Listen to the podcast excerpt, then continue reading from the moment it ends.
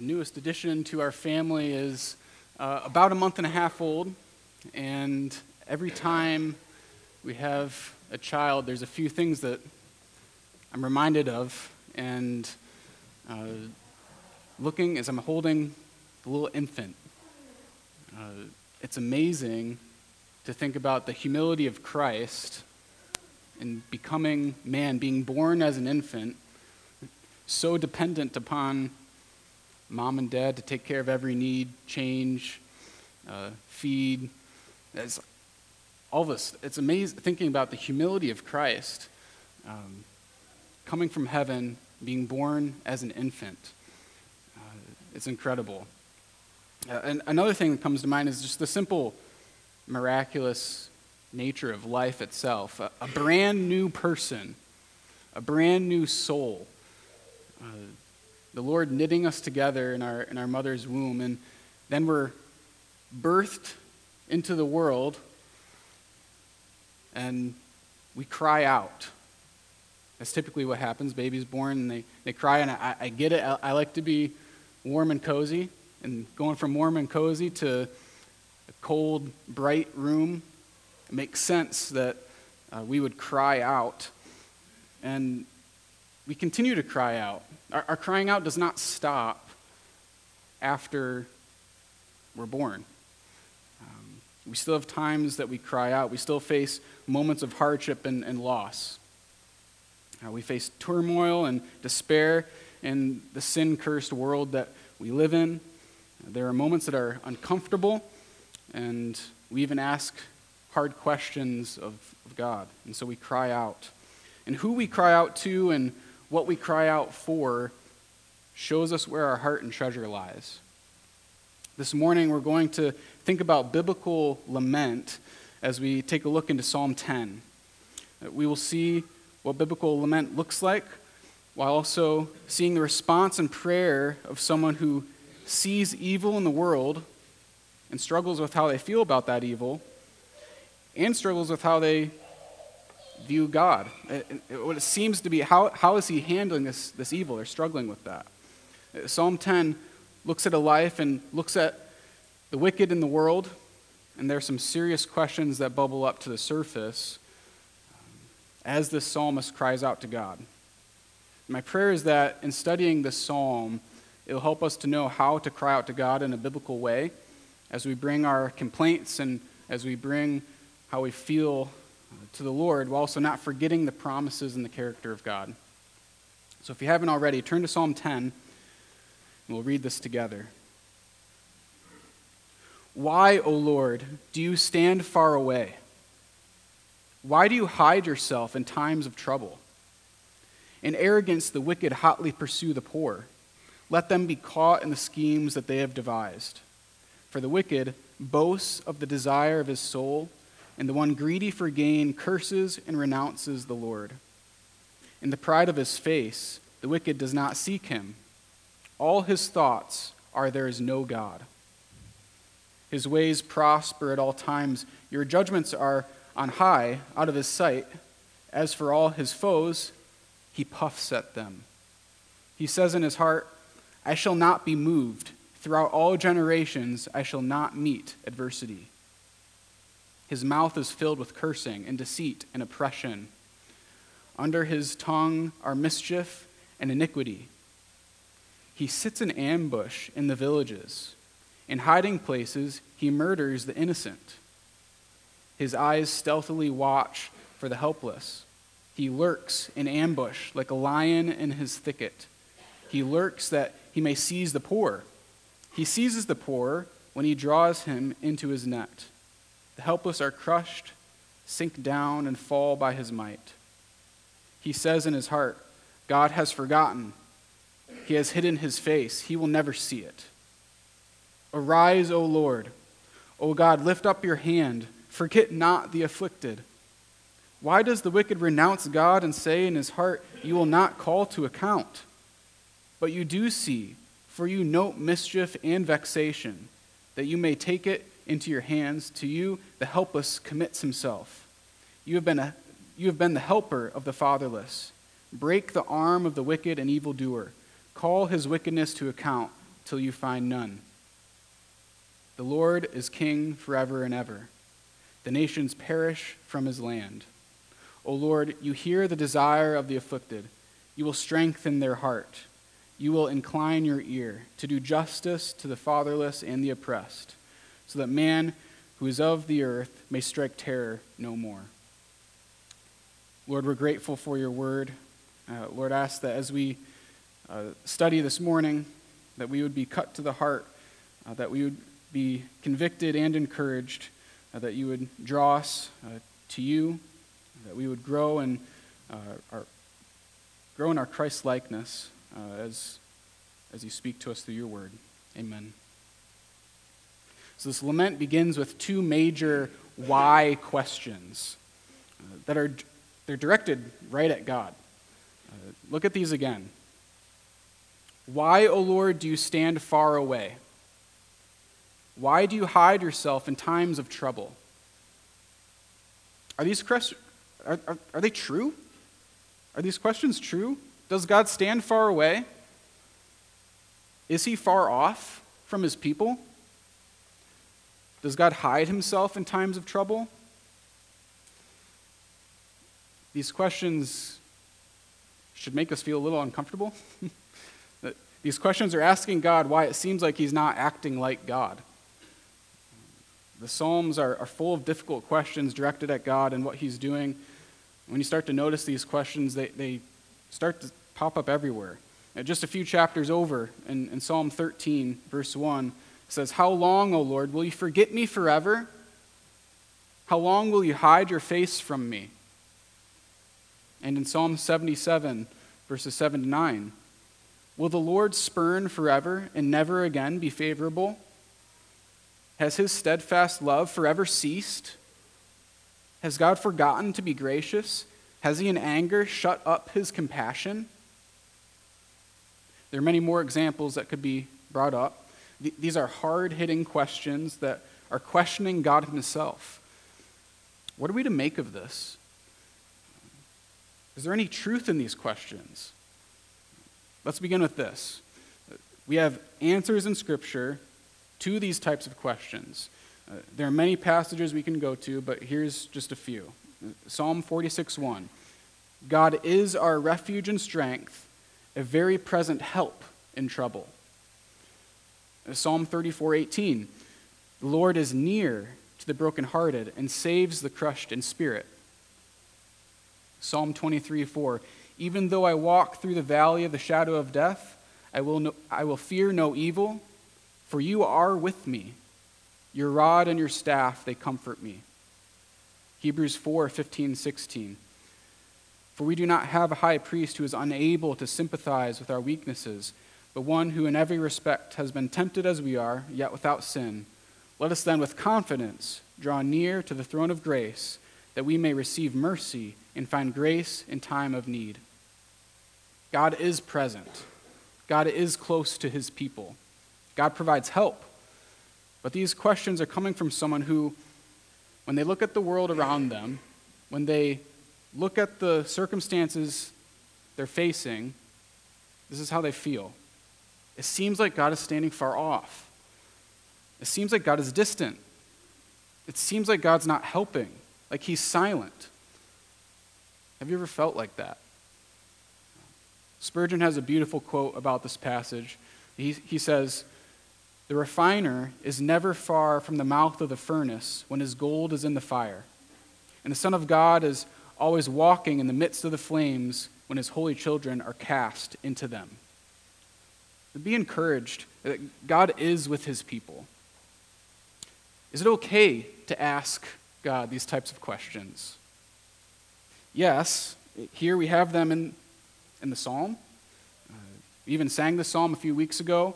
Uh, these psalms were, and are still are, put to music and, and sung in churches. We're being taught how to biblically and faithfully lament.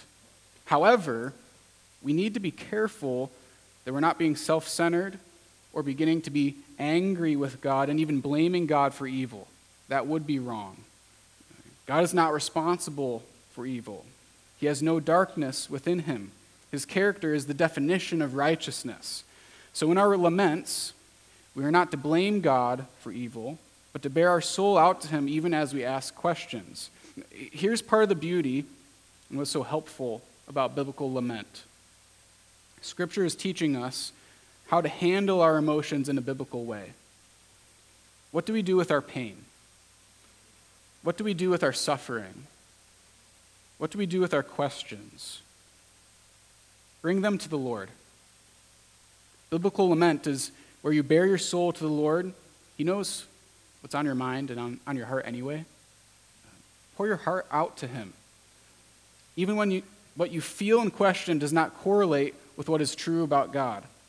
The point of this is that rather than letting those questions direct our hearts and minds away from the Lord, because we can ruminate upon them, and we can even get these questions answered in a false way from our own minds or from the world around us. So rather than letting those questions direct our hearts away from the Lord, instead bring them to the Lord and be drawn back to God by being reminded by, what, by what's true. Even though we may feel a certain way, we may be experiencing and thinking about difficult questions, there is a foundational rock of reality in the truth of God's character that we can fall back on and hold fast to in times of suffering and lament. We see this at the end of the psalm and throughout the rest of Scripture. There is truth to build our life upon even as we struggle. Biblical lament can help us get there as we work through the questions, work through the difficulties we have in our heart, and find a resolution in what is true. So be encouraged to bring questions to God in prayer, even hard questions about where He is and, and what He's doing. This is part of a biblical lament to the Lord. But what is the reason for this lament? Why is he feeling this way and crying out to God? It's, be, it's because of wickedness. The next portion of the psalm is, is structured into two parts, where it begins with a character trait of the wicked man and ends with something that the wicked man says in his heart. Each part, uh, so you look at verse 2 and verse 6, that's one section, and verse 7, verse 11, that's, that's another, another section. Look at verse 2 here. I'm going to read this again. In arrogance, the wicked hotly pursue the poor. Let them be caught in the schemes that they have devised. For the wicked boasts of the desires of his soul, and the one greedy for gain curses and renounces the Lord. In the pride of his face, the wicked does not seek him. All his thoughts are, There is no God. His ways prosper at all times. Your judgments are on high, out of his sight. As for all his foes, he puffs at them. He says in his heart, I shall not be moved. Throughout all generations, I shall not meet adversity. Spurgeon says of this psalm There is not in my judgment a psalm which describes the mind, the manners, the works, the words, the feelings, and the fate of the ungodly with so much propriety, fullness, and light as this psalm. The, first character trait of the wicked that is mentioned here is arrogance. And it is arrogance, that this pride that leads one to afflict another person. Spurgeon kept having great quotes. He says, Pride and tyranny, the one the root and cause of the other. Pride is the egg of persecution. Arrogance. Pride is the driving factor behind the wicked man. It motivates him and pushes him to make the decisions that he makes. And what does he decide to do? He decides to pursue the poor. Why the poor? Two reasons, and the first is, is telling. Look at verse 3. For the wicked boasts of the desire of his soul, and the one greedy for gain curses and renounces the Lord. The wicked turn on the poor because they have first turned on God. They have renounced God. They turn away from God and then also turn away from those who bear God's image. In renouncing God, they have set out to not only pursue their wicked desires, but to boast in them as well. They believe the desires they have are, are, are virtuous and worthy of being paraded and bragged about in public. Uh, one commentator stated The spirit of American materialism declares that greed is a virtue, that in fact, greed is the foundation for success. Uh, we We can see how this is on display in the world around us. The greedy man who is never content, never satisfied, always wants more, believes that it is his greed that has given him the, the ambition to succeed. And how, how could that be wrong? A greedy heart is a self serving heart. There is such thing as godly ambition. A person with godly ambition is not interested in building a, a kingdom for themselves, but is interested in using their gifts and abilities for the glory of God and for the good of others. A godly ambition desires to work for the Lord and not for men, uh, which would include the self. We want to encourage godly ambition while also warning against godless greed. A step towards godly ambition begins with being faithful to God instead of renouncing Him. This translates into being generous, generous to people rather than desiring to take advantage of other people. The second reason why they pursue the poor is because there are some who are easier to take advantage than others. It's evil. The fact of the matter is that the poor are vulnerable and don't have as many resource resources to protect themselves. The fatherless are also mentioned in this psalm. Having no father to offer protection brings about a vulnerability. That we could see them and scheme and devise. The prayer of this lament is that the wicked would get caught in their own schemes. The wicked are making plans and plotting to catch certain people and take advantage of them. Pride leads people to use others. When we are proud in our own heart, we look around and see others as less than us. A proud person will act as if others are not as good as them and not as deserving as them. In fact, a proud person sees other people as a means to an end rather than seeing people as being made in the image and likeness of God. They reject that each and every person, no matter if they are rich or poor, uh, they are created by God for His glory. They reject that. They see other people as being created for their glory. Pride is a breeding ground for greed and actually leads people towards atheism. Verse 4 In the pride of his face, the wicked does not seek him. All his thoughts are, There is no God. All of his thoughts. Humility drives someone to the Lord. Humility is a recognition of needing God. Uh, we are made to be dependent upon God. Uh, he is the creator and sustainer of all things. Uh, we are dependent upon Him for all things, whether we like it or not. Um, pride leads to the thought of, I don't, I don't need God, which is an absurd thought to have, because of the reality of the fact we're dependent upon Him for everything. Pride is not logical, it's folly, it, it's foolishness. And this foolishness leads a proud man to not seek after God because he thinks he has it all together, because he believes there is no God. He has become a God to himself. He lives to please and serve himself. If someone's thoughts are, there is no God, it makes sense that they would also think there is no accountability for their actions, no ultimate judgment to come. A major part of this that's infuriating is that the wicked seem to prosper the wicked seem to prosper in this life. Verse 5 His ways prosper at all times. Your judgments are on high, out of his sight. As for all his foes, he puffs at them. He says in his heart, I shall not be moved. Throughout all generations, I shall not meet adversity. An unfortunate thing in our sin cursed world is that those who are wicked and take advantage of others can gain and prosper from their sin. Taking advantage of people is just that. There is an advantage to be gained. Using others to serve self. But it's not a true gain. It's not true prosperity. It's a deception. It's a building up of treasures on, the, on earth where moth and rust destroy, and the thief breaks in and steals. Even though the wicked can look around at their enemies and puff at them, what a picture that is. Puffing at them. Pff, uh, Even though this is the case, the judgment of God is on high. There's great encouragement here. The wicked feel like they are above everyone, but the judgments of God are higher and out of their sight. Even when there is someone who is causing affliction upon the lowly and helpless, someone who is using their power and authority to take advantage of others, there is someone who is higher than them. God is greater. Remember that. The, the second characteristic of this man is violence.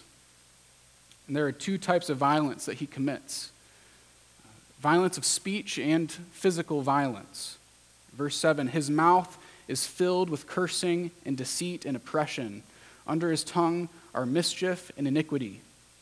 Uh, one commenter pointed out that violence of the tongue is the most common type of violence found in the Psalms. The book of James warns us about the power of the tongue. James 3, verse 6 and, and the tongue is a fire, a world of unrighteousness. The tongue is set among our members, staining the whole body, setting on fire the entire course of life, and set on fire by hell. A mouth that is filled with cursing is exposing a heart that is full of cursing. Because out of the overflow of the heart, the mouth speaks. Curses and deceit find their home in the heart of the wicked. Don't underestimate the power of your words to wreak havoc upon your life and the life of others. Our words can cut to the heart like a sharp dagger. Our words can carry destruction. This is the purpose of cursing. The passage is not talking about specific cursed words, although they may be used. It is talking about a heart and a mouth full of placing curses upon others, bringing evil to someone by using the power of the tongue to introduce suffering into the lives of others, to deceive and oppress others with the weight and influence of words. From a heart and tongue of violence also comes violent action murderous intentions move to murderous action. Verse 8 He sits in ambush in the villages and hiding places. He murders the innocent. His eyes stealthily watch for the helpless. He lurks in ambush like a lion in his thicket. He lurks that he may seize the poor. He seizes the poor when he draws him into his net. The helpless are crushed, sink down, and fall by his might. It's a pretty vivid picture. It's a clear painting of a man who goes to where the people are, their homes, their villages. He has deceivingly acquainted himself so that he knows where the hiding places are to lurk in an ambush at the proper time. The scheming of the wicked shows his blatant cowardice and evil. He hides to ambush the innocent. He's not fighting to protect anybody. And the people he fights against are not attacking him, he's not defending himself. They're innocent. This man's a coward, attempting to catch an innocent person completely off guard in order to use them for his own desire. The value and worth that he sees in people has nothing to do with their value and worth in being an image bearer of God, but only in the value and worth that he sees that he can profit from them in some way. He seeks to take from them, even their life. The wicked, in their pride and evil, conform themselves into the image of Satan. They become like the devil himself. 1 Peter 5 8 says, Be sober minded, be watchful. Your adversary, the devil, prowls around like a roaring lion, seeking someone to devour. A lion eats and lives off of the flesh and blood of their prey. The analogy that the scriptures are using about the wicked is that they are like this lion living off of other people, stealthily scheming plots and waiting for their chance to pounce upon their unsuspecting prey. The wicked live off of other people. And the heartbreaking reality of this is that the helpless are crushed, sink down under the weight of his might. And the wicked man does not believe that God will call him to account. Verse 11, he says in his heart, God has forgotten, he has hidden his face, he will never see it. In his pride, he thinks that he's going to get away with it. He believes the Lord does not see the evil he is accomplishing. He doesn't know what's ultimately coming for him. Turn to 1 Kings chapter 21. Uh, I'd like to provide a biblical example of some of what we're seeing in this psalm and how it actually plays out in an actual historical event.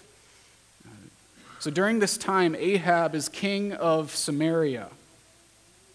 There is a man named Naboth who has a nice vineyard, it's his family's inheritance. Ahab sees it and desires to have it for its location. Ahab wants to have a, that nice vegetable garden right by his house. Ahab is willing to give Naboth another vineyard or to pay for it. But Naboth refuses, saying in verse 3 The Lord forbid that I should give you the inheritance of my fathers. So Naboth, he, knows the, the law of the Lord, decides to obey God's commands, even though Ahab is, is wanting something from him. Verse 4 And Ahab went into his house vexed and sullen because of what Naboth the Jezreelite had said to him. For he had said, I will not give you the inheritance of my fathers. And he lay down on his bed and turned away his face and would eat no food. He is distraught over not getting what he wants from another person. It ruins his day, it ruins his appetite. He goes straight to bed to lay down. All this over a garden Ahab is king. He has plenty of other places where he can have a garden. He just wanted that one spot. But Naboth obeys God and says no. Now, Jezebel, Ahab's wife, finds him and asks, Why is your spirit so vexed that you eat no food? So Ahab tells his wife about what happened with, with Naboth. Uh, Jezebel starts to plot something and tells her husband, do you now govern Israel? Arise and eat bread, and let your heart be cheerful. I will give you the vineyard of Naboth the Jezreelite. They are about to use their power and position to, t- to take advantage of one who is in a more helpless state than themselves. And the way they do this, in their pride, is by using words and by using violence. Look at verse 8. So she wrote letters in Ahab's name and sealed them with his seal, and she sent the letters to the elders and the leaders who lived with Naboth in his city. And she wrote in the letters, Proclaim a fast, and set Naboth at the head of the people, and set two worthless men opposite him, saying, You have cursed God and the king. Then take him out and stone him to death. The leaders obey. They publicly lie about Naboth and then stone him to death. And when Ahab hears about the news of Naboth's death, this is what he does. Verse 16 And as soon as Ahab heard that Naboth was dead, Ahab arose to go down to the vineyard of Naboth the Jezreelite to take possession of it. Do you see the trajectory of what just happened here? It's just like Psalm 10. Ahab has a desire in his heart to have something that is inappropriate for him to have. Uh, he tries to get it, but is, is, he's denied. The pride of their possession of authority leads them to misuse their authority and power in order to take advantage of Naboth. And the specific way they do this is through lies, deceit, words, and also violence, murder. They are living their life as if there's no God. The heart of the wicked lives a life of practical atheism. They think that they can get away with whatever they want. These things are worthy of lament. It's evil. So, what now? Evil has taken place. Questions have been asked of God, frustrations have been aired out. What next? allow your lamenting to bring you to a place of acknowledging your need for the Lord and to ask for help as you remember the character and work of God.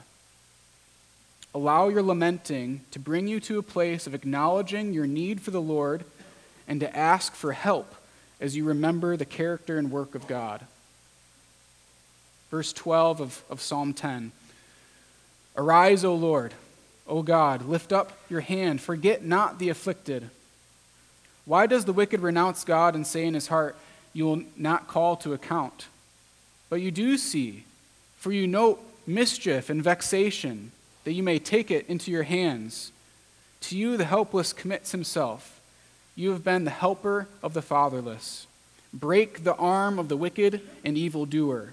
Call his wickedness to account till you find none.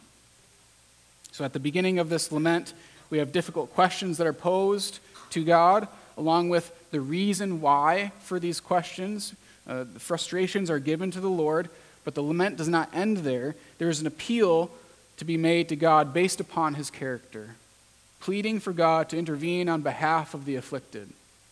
The psalmist asks God to lift up his hand. This is a cry for help. It's based upon what is true about God. God is strong and mighty to save. He can lift up his hand to support those who are beaten down. He can bring justice to the wicked. He sees all that the wicked do. He is the helper of the fatherless. With his strong arm, he is able to break the arm of the evildoer as he calls the wicked to account. So commit yourself to God. Do not give up hope. Do not give up joy. God is mighty to save, and He's the one who's in true authority. God wields His authority with righteousness and holiness. He's not evil in how He rules and reigns, but is, is instead good and compassionate. Verse 16 The Lord is king forever and ever. The nations perish from His land. O Lord, you hear the desire of the afflicted. You will strengthen their heart. You will incline your ear to do justice to the fatherless and the oppressed, so that man who is of the earth may strike terror no more. There are those who are in places of authority and power who act like they are king forever. But God is truly king forever and ever. The nations perish, but God is eternal. The Lord hears the desires and cries of the afflicted and is able to strengthen their heart. Be encouraged by this. God can strengthen the heart of his people. God, God can strengthen your heart. And there's a time coming when God will complete his justice so that the wicked of the earth will no longer be able to strike terror. Evil will come to an end. In closing, here are two points of application to think about. First, if you are someone who is suffering under the affliction or oppression of another, or you are lamenting the evil you see in the world around you, how are you to think and respond in a biblical way? Cry out to God. He hears the cries of the afflicted. The love of God is greater than any of the powers, so that there's nothing that can separate you from it. Even the schemes and the works of the wicked even death itself. Jesus is the resurrection and the life. They do not have ultimate power over you, the wicked. They don't. Um, cry out to the Lord. Find rest for your soul in the gospel of Jesus Christ. We've talked a lot about abounding in hope this year. At Romans 15 13. May the God of hope fill you with all joy and peace in believing so that by the power of the Holy Spirit you may abound in hope. We are able to have hope even during a time of being afflicted by the wicked because of the finished and complete work of Jesus Christ. If you have repented of your sin and believed in Jesus, then you have a hope and a joy that can never be taken from you. The wicked may be able to break in and steal. This is true. They can do that. The wicked may be able to apply pressure, cause hurt and destruction in your life. This is true. They may be able to do that. But the hope and joy you have in Christ is not something they can touch. They may try to take that joy from you, but you are God's child. And if you are in Christ, there's nothing that can happen in this life that can change that reality that you are the Lord's. The world may be able to kill our body, but they cannot kill our soul. Cry out to God. Cast your cares upon him because he cares for you. Also, cry out to others. God is able to raise his hand against the wicked. God uses a means to do that. Paul reminds us in Galatians to bear one another's burdens and so fulfill the law of Christ. As a church, we are to have our eyes set on looking to, the, to help those who are in need, to lovingly give of ourselves as Christ has given to us. James 1, uh, verse 27 says, Religion that is pure and undefiled before God the Father is this to vis- visit orphans and widows in their affliction, and to keep oneself unstained from the world. One of the calls of the people of God is to look out for those who are vulnerable. Uh, we're not called to take advantage of anybody, but instead to show the love of Christ and being generous and meeting the needs of others. But we must not get that confused with the gospel itself. Uh, meeting someone's needs is a loving thing to do, but without belief in the gospel, that person is still lost. Do not get sucked into the idea that the gospel is to do good works. Uh, the gospel is the good news that Jesus came to save sinners. It's a message to be proclaimed.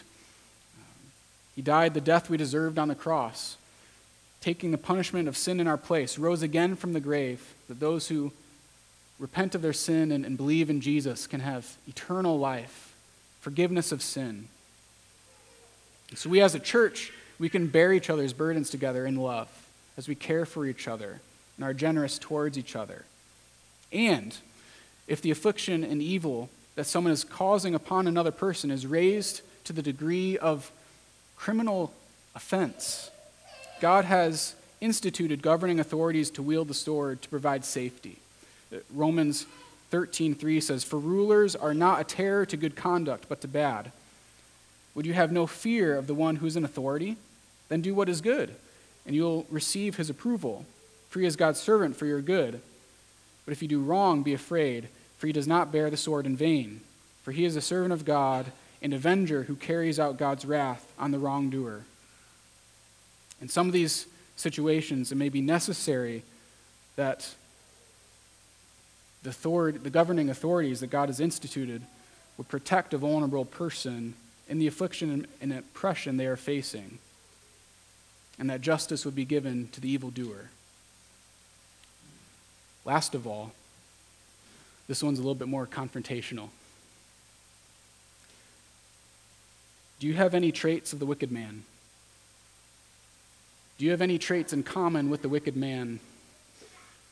Do you ever think, speak, or act in arrogance? Is your heart full of pride?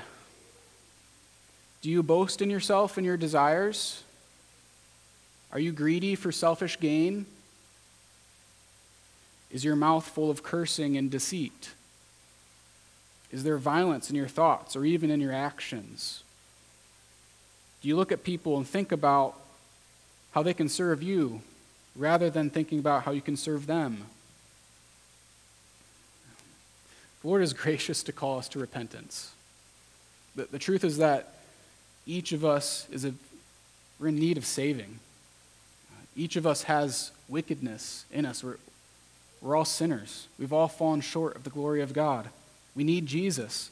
We need Jesus to, to cleanse us from our sin and to give us grace and mercy that we would bear fruit in keeping with repentance as we live our life every day. So today is the day of salvation. You can have your sin, your evil, your wickedness forgiven and be made into a new creation. So repent and believe in the Lord Jesus Christ.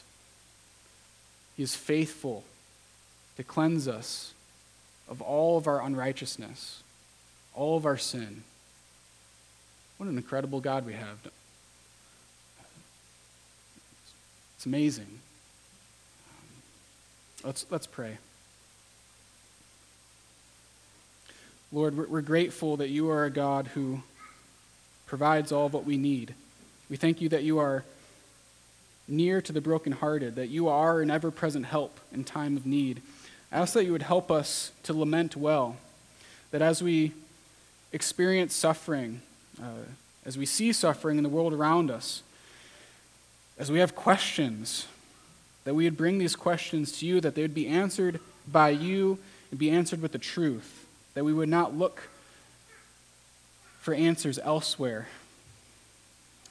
Lord, help us to pray, that we would speak uh, our struggles and bare our heart to you, that we would be reminded of, our char- of, of your character, that we would be reminded of, of the truth of who you are, what you've done, that you would strengthen, of our, strengthen our heart. Lord, I ask you help us to be a people that abound in hope, that we would, as a church, look and view other people as the image, as image bearer of God, the image bearers of God that they truly are, that we would not use other people for our own glory, but would seek to show the love of Christ and be generous and, and loving and bear each other's burdens.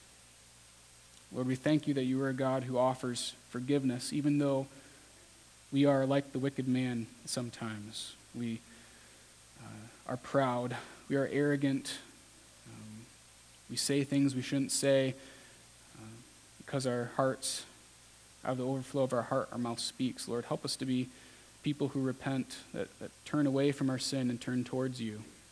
I pray this in your name. Amen.